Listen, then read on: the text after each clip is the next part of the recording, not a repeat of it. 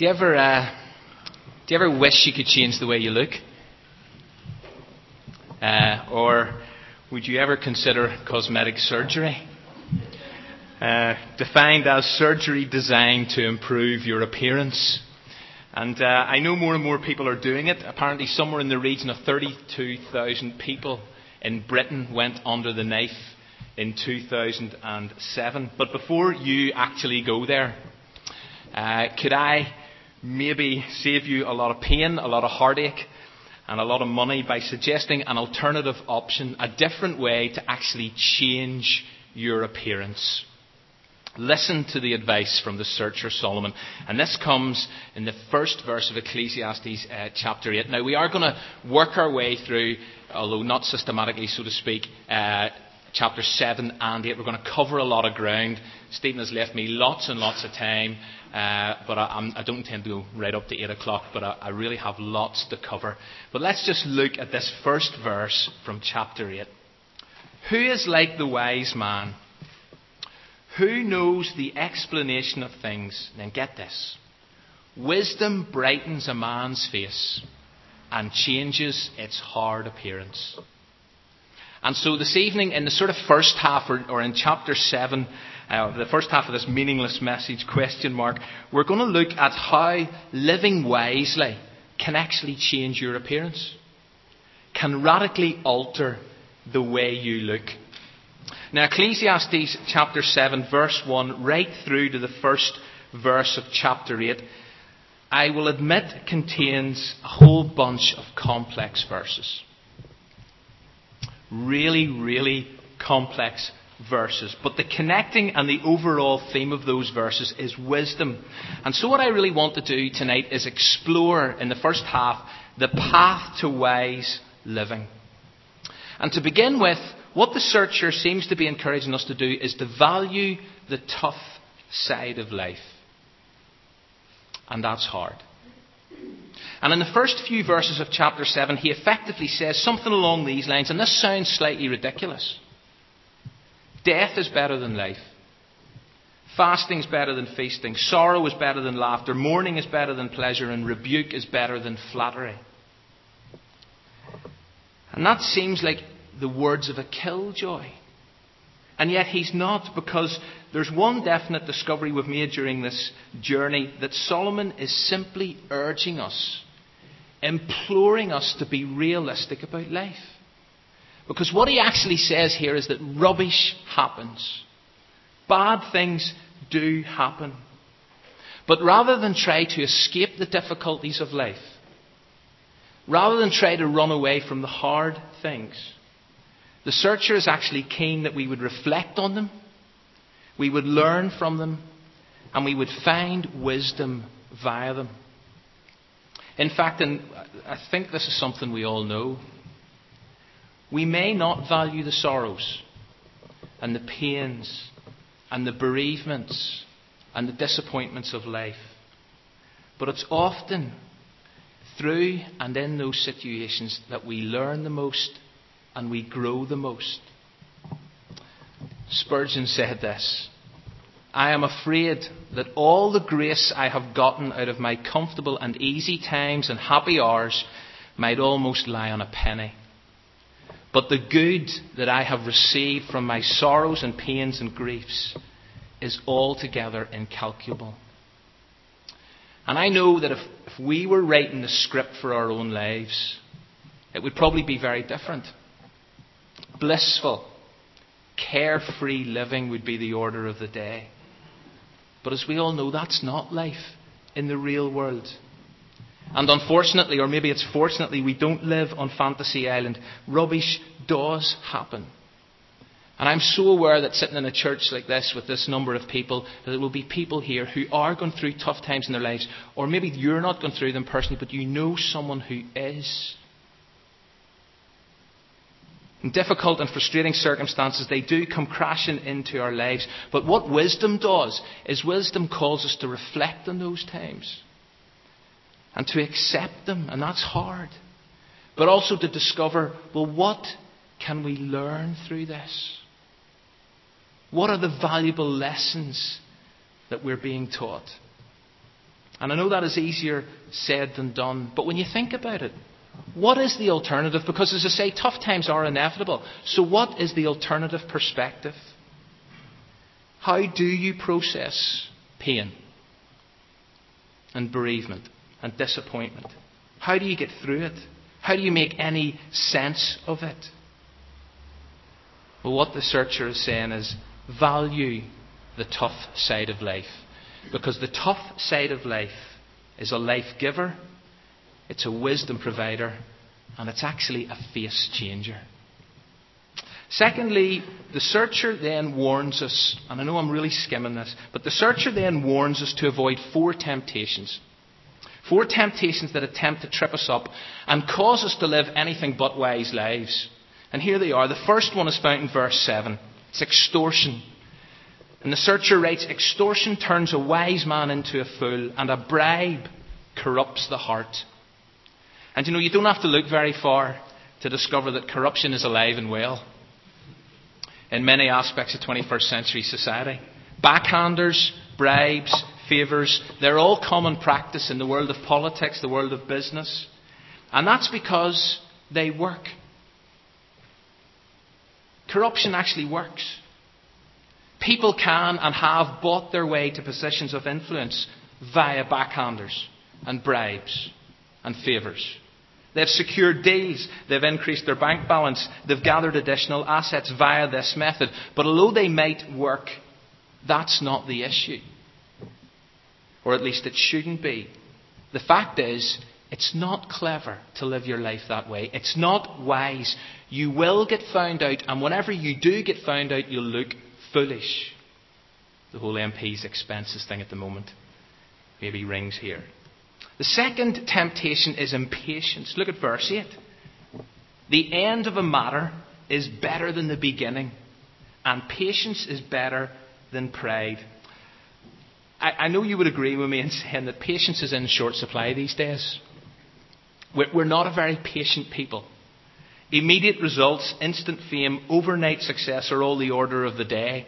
And therefore, concepts or ideas such as perseverance and persistence and endurance, they are increasingly unpopular in our context or in a world that says, I want it all and I want it now, to quote a song. But the fact is that almost anything in life that is worthwhile takes time to develop. So don't buy into the spirit of the age. Be wise. Learn patience. The third temptation he highlights is anger. Look at verse 9. Do not be quickly provoked in your spirit, for anger resides in the lap of fools. The problem with anger is that it may give you the satisfaction of a quick emotional outburst, and it often does. But it does very little and probably nothing in most cases to change the situation for the better. And all anger does is it tends to make things worse and it leaves behind it a trail of damaged, hurt, and annoyed people in its wake. So, what the searcher is saying is a wise person learns to control his temper, otherwise, your temper will control you. And therefore, you will be foolish. And finally, and this one's a bit strange, verse 10 nostalgia. Look at verse 10. Do not say, Why were the old days better than these? For it is not wise to ask such questions. Don't live in the past and don't hanker after it. Phrases like, it didn't used to be like this, or if only it was like how it used to be, they're actually incredibly unhelpful phrases. There may be an element of truth in them. Not denying that. But the danger is that you end up escaping the realities of the present world in order to holiday in history, as Derek Tidball provocatively states.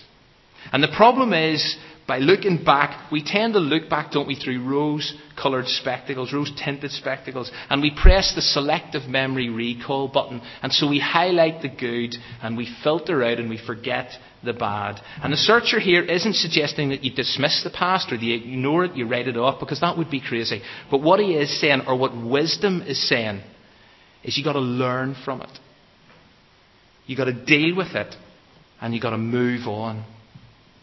So, first of all, value the tough side of life, avoid four temptations, and then, thirdly, where he goes is he encourages us to embrace the benefits or the advantages of wisdom, and he lists three for us here. To start with, what he says in verse 13 is that wisdom provides shelter. Listen to verse 13. Wisdom is a shelter, as money is a shelter. But the advantage of knowledge is this that wisdom preserves the life of its possessor. You know, we all know the saying with regard to money that we should save for a rainy day. Save just for the, potential, for the potential of things going wrong. Well, wisdom, it seems, according to the searcher, has got exactly the same ability. Wisdom protects. Wisdom can be stored up for a rainy day. Wisdom is a shelter, it's a preservative that whenever the dark clouds descend, whenever the storms of life blow, wisdom, if you've stored it up, will enable you to cope. It will enable you to deal with the harsh realities of life. So, wisdom provides shelter. Secondly, he says, wisdom provides perspective. Now, this runs from verses 13 right down to 18. And in verses 13, he talks about a perspective on ordinary life, so to speak. Do you know, life is a complete riddle. And that's something we're going to come back to in a moment. And so the searcher say, asks this question. It's a great question. Who can straighten out what God has made crooked? Who can straighten out what God has made crooked? You know, there are aspects of life, moments of life, events of life that make no sense from where I'm standing. No sense from your perspective. But again, what the searcher is saying, listen, welcome to the real world. Everything isn't straight. Everything isn't as we hope it would be. Things are crooked. Things are out of shape. It's like that. It's just the way it is, to quote another popular song. I'm not going to be able to straighten it all out. I've got to accept that life is the way it is. But here's the critical discovery. Have a look at it. Consider, the searcher says, what God has done. In other words, life is not the outworking of blind fate. It's not about random chance. It's not this way through those methods. There is a sovereign God over all things, in control of all things, and wisdom actually provides that perspective. Am I going to adopt God's perspective to the crooked things in life or not? God has made the sunny days, but He remains faithful through the rainy ones as well. So when times are good, be happy. And when times are not so good, consider what verse 14 says that God has made the one as well as the other. God is in, and God can use times of success and times of failure, times of health, times of sickness, times of promotion, and times of unemployment. And again, it's a bitter pill to swallow. But all the searcher is saying is listen, this is the reality of life in the real world. But you need to get God's perspective on it. It's not an easy perspective to grasp. But wisdom encourages us to trace God's hand in it all. Or I think as the old hymn says, to trace the rainbow through the rain.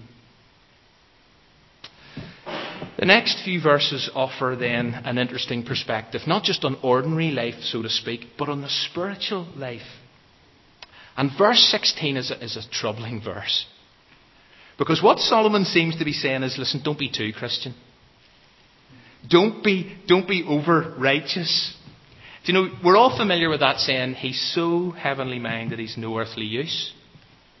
Well, I think there's some connection with that sentiment in these verses. Do you know, there are some people, and, I hope this doesn't come across too. Strong, there are some people who over spiritualize everything.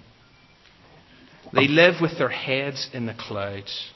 And they seem slightly disconnected from the real world. And therefore, you wonder what on earth have they actually got to offer this world? But at the same time, what Solomon says is listen, although that is one extreme, I don't want you to live just as you please. I don't want you to entertain sin. I don't want you to choose wickedness, verse 17. And so the solution he says to both extremes is this it's fear. Which again is an odd thing to say. Look at the end of verse 18. The man who fears God will avoid all extremes. Do you know the importance of fearing God is just a constant theme in the Old Testament wisdom literature? It, it crops up time and time again. And one of the benefits that is highlighted here in this context is that fearing God will ensure that you live a balanced spiritual life. It will save you from extremes. And so wisdom provides shelter. It provides a perspective on ordinary life. It provides a perspective on the spiritual life. And thirdly, wisdom provides power. Look at verse 19. Wisdom makes one man wise, or makes one wise man more powerful than ten rulers in a city. Wisdom provides you with an inner strength. An inner strength so that you can face up to the tough side of life. An inner strength so you can deal with the temptations that come your way. Those four that we highlighted amongst others. So, having dealt with these three advantages of wisdom, the searcher then, in, in typical fashion, actually then takes a dose of reality pills. And he points out that although all of this makes so much sense, that wisdom and right living are great, he then goes on to say, and this is hard, and this is why this book is so difficult. Because what he then goes on to say is, do you know something? Righteousness and wisdom are hard to find. They're elusive. And so in verse 20, here's what he says There isn't a righteous man on earth who does what is right and never sins. Which is a fair point. And later on, look at verse 29. This is, this is interesting. He finds one upright man in a thousand, but he doesn't find a single righteous woman for miles. Now, I'm not even going to attempt to comment on that discovery. Okay? But all he's saying is listen, righteousness is elusive. But so is wisdom, because look at verses 23 and 24. Here's what he writes I am determined to be wise. And then what does he say? But it's beyond me. Whether wisdom, whatever wisdom may be, it is far off and it's most profound. And then he asks the question who can discover it? And the, the searcher seems to be struggling to get his head round this. But what he does know for definite is that wisdom changes your appearance. Despite its elusive quality, despite the fact that it's hard to find, wisdom will brighten your face and it will change the way you look. Now, let me just say something as an aside, because almost if you just left it at that, you, could think, well, hang on a wee minute. But just as an aside, although it's a significant aside, years later, years after, as a result of Jesus, Paul was able to declare in 1 Corinthians 1:30, "You are in Jesus Christ, writing to us as Christians, who has become for us wisdom from God. You see, we can know righteousness and we can know wisdom, but not by ourselves, only as we embrace and provided we embrace Jesus. But that's for another time. Now, a few moments ago, I said that life is a riddle. And as we move into the second half of this, and as we move into chapter 8, we actually find the searcher confronting four areas of life that can often seem like a riddle. And here are the four areas. Now, as I say, I, am not touching on everything in these chapters. Please don't, don't pull me up on that afterwards. But here are certainly four areas of life that are a riddle the future, death, destiny, and the present. Future. Wouldn't it be great if somehow you knew exactly what was going to happen tomorrow? Like, imagine knowing which numbers were. No, let's not go there. honestly. Society is obsessed with trying to discover the future. Horoscopes writers abound. Fortune tellers, tea leaf readers, crystal ball gazers. They are all enjoying growing popularity in the third millennium. There is a real desire to be able to see into the future. But despite our desire to know the future, the fact is this tomorrow is a mystery. Look at Ecclesiastes 8 7.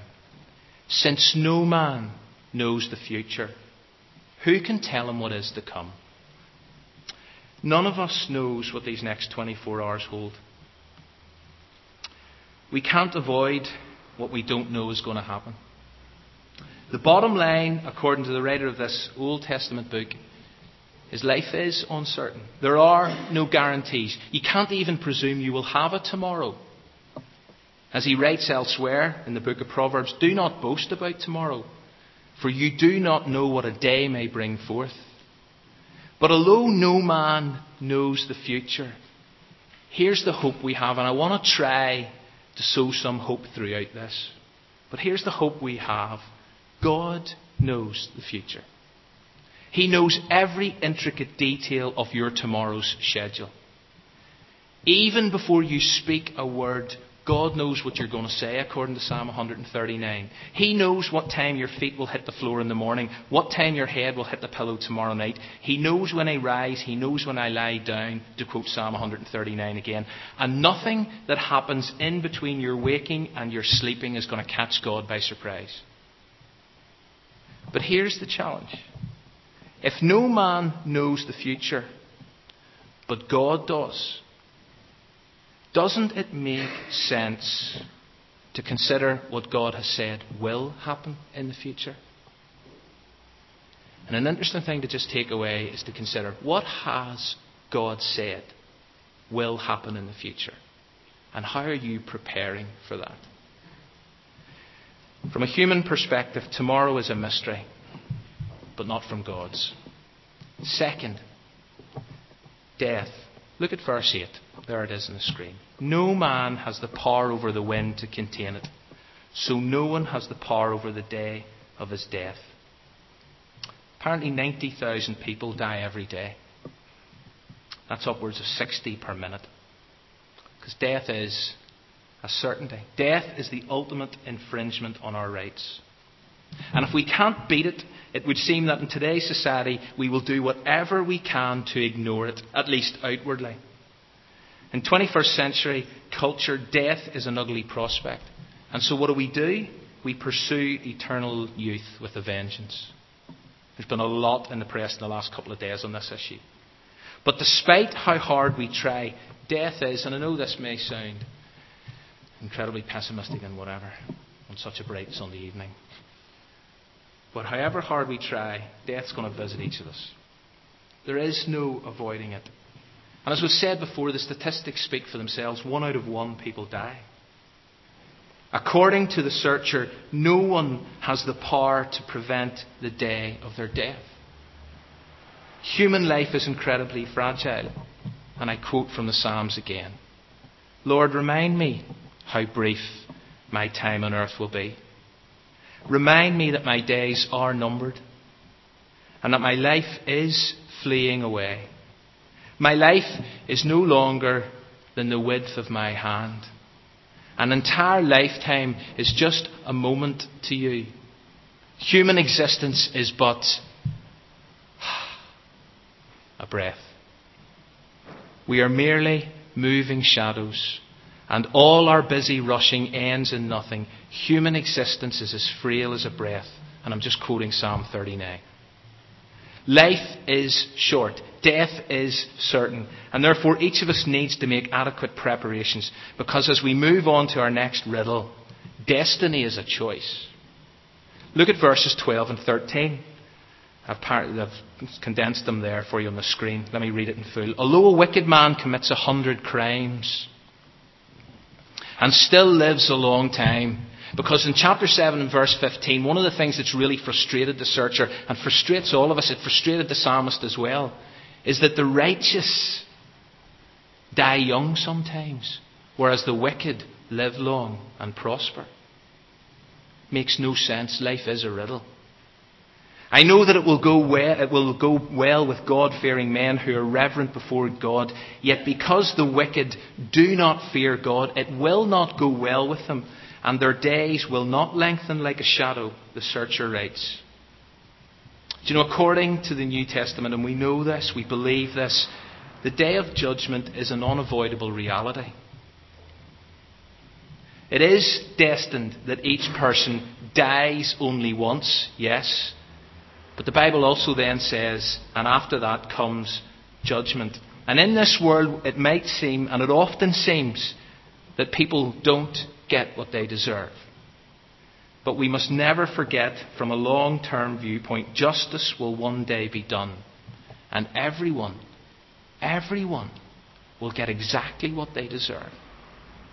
Judgment will be passed by the ultimate judge, and therefore the choices we make now will determine our final destination. Destiny, our ultimate destiny, is a choice. Some people might think they're getting away with it. But someday everything's said, done, and thought's going to catch up with us. It's a bit like speed cameras, and I can speak here from experience. Do you know why you think you've got away with it? Until the day the letter arrives, and then it confirms you've been caught in camera. Well, you can spend your entire life neglecting the truth about God, the claims about Jesus. But someday, someday, we're going to have to realize that our life choices have all been caught on camera, so to speak. The writer of Ecclesiastes says, It will go well with those who fear God, and we're back to that. But it will not go well with the wicked. So during this time, please realize that destiny is your choice. And finally, then, the writer shares that today's a gift. And in verse 15, he commends the enjoyment of life. And this is something that, again, has been coming back to us time and time again during the series. He says, Nothing is better under the sun than to eat and drink and be glad. And one of the things we've got to recognize that is that every day is a gift from God to be enjoyed, not endured.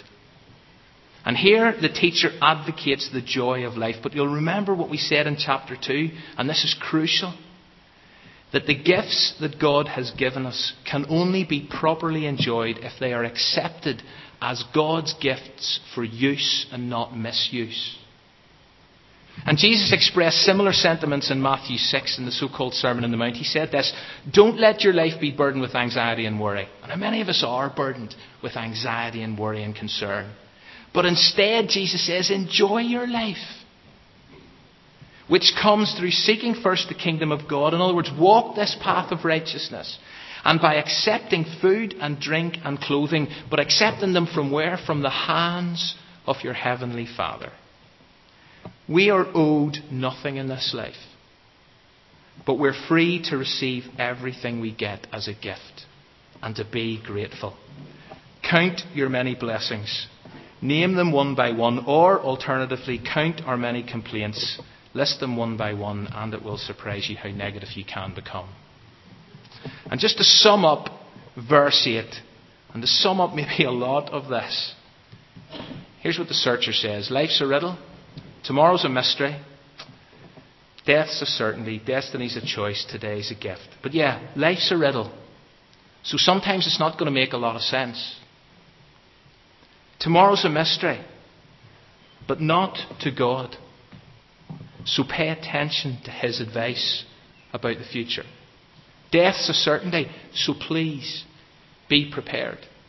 Destiny's a choice, and God will judge.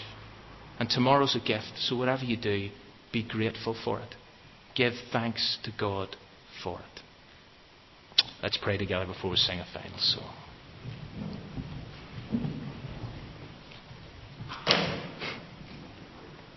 Father, your, your word contains so much wisdom. And even in a couple of chapters, so much to say to us about the importance of wisdom. And also a reflection on how life doesn't always make sense to us, God. And therefore, we need your word to bring perspective to our lives. And so I pray for each of us this evening. I pray that you would change our appearance, that we would live wisely, that we would avoid those temptations we looked at earlier, that we would rejoice in the benefits that wisdom provides us. God, I give you thanks for the relevance of your word, written so long ago, but speaking directly into our lives in the here and now. And as we sing our final song, A song that does pick up the reality of good times and bad times. I pray, God, that through all of it, we will express our worship to you and we will sing and say together, Blessed be your name. You give, you also take away. But my heart will choose to say, Blessed be your name. We pray all of this in the name of Jesus. Amen.